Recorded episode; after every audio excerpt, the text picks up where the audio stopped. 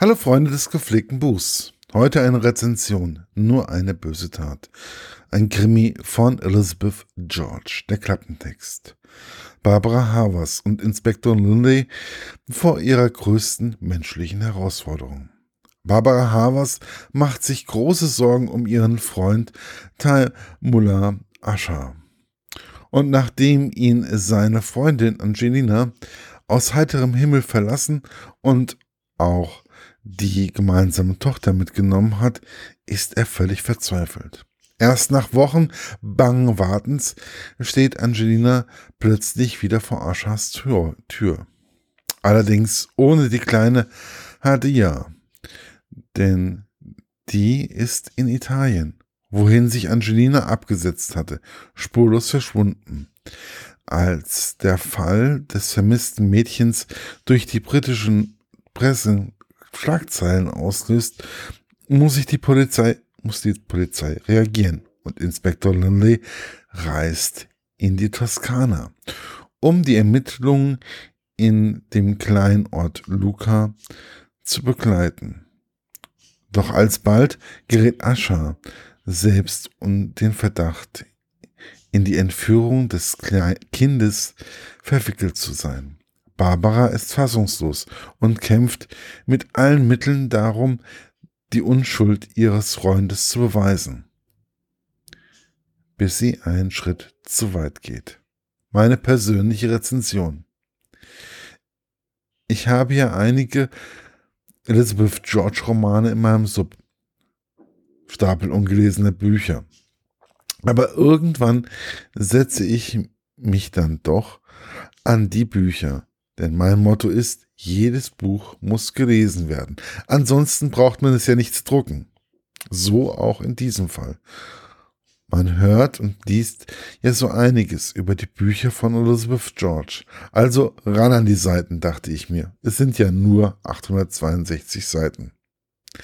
Jetzt, ein paar Tage später, stelle ich mir noch immer die Frage, was war daran ein Inspector Linley Roman? Eigentlich war es eindeutig ein Barbara Havers Fall. Und was für einer. Aber alles der Reihe nach. Das Grundthema der Geschichte ist das einer verschwundenen Tochter, die von der eigenen Mutter zum neuen Liebhaber nach Italien gebracht wurde, ohne dass es der Vater weiß.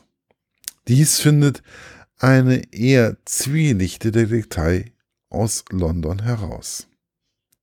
Dann wird diese Tochter in Italien entführt und immer ist Barbara Havers mittendrin statt nur dabei. Sie stellt den Kontakt zur Detektei her, schaltet die, Englisch, die englische Boulevardpresse ein und noch einiges mehr. Sie fährt selbst nach Italien, verliert sich deswegen,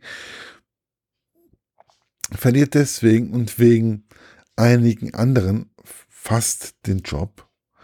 Bei der Polizei, Inspektor Lindley, ist in diesem Buch eher nebenbei mal erwähnt.